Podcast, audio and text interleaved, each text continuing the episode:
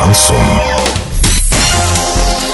С новостями к этому часу Дарья Дмитриева. Здравствуйте. Картина дня за 30 секунд.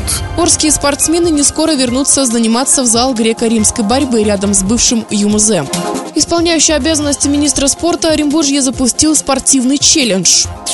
Подробнее обо всем. Подробнее обо всем. Орские спортсмены не скоро вернутся заниматься в зал греко-римской борьбы рядом с бывшим ЮМС на проспекте Мира 8А. Для того, чтобы это стало возможным, необходимо порядка 8 миллионов рублей. Об этом сообщил председатель спорткомитета Сергей Ротмистров. Напомним, что проблемы с проведением занятий в здании начались из-за ситуации на заводе Армета ЮМС. Осенью 2018 года зал греко-римской борьбы, где занимались 105 учащихся, закрыли. Завод ушел в пространство 2015 прекратила свою работу и котельная.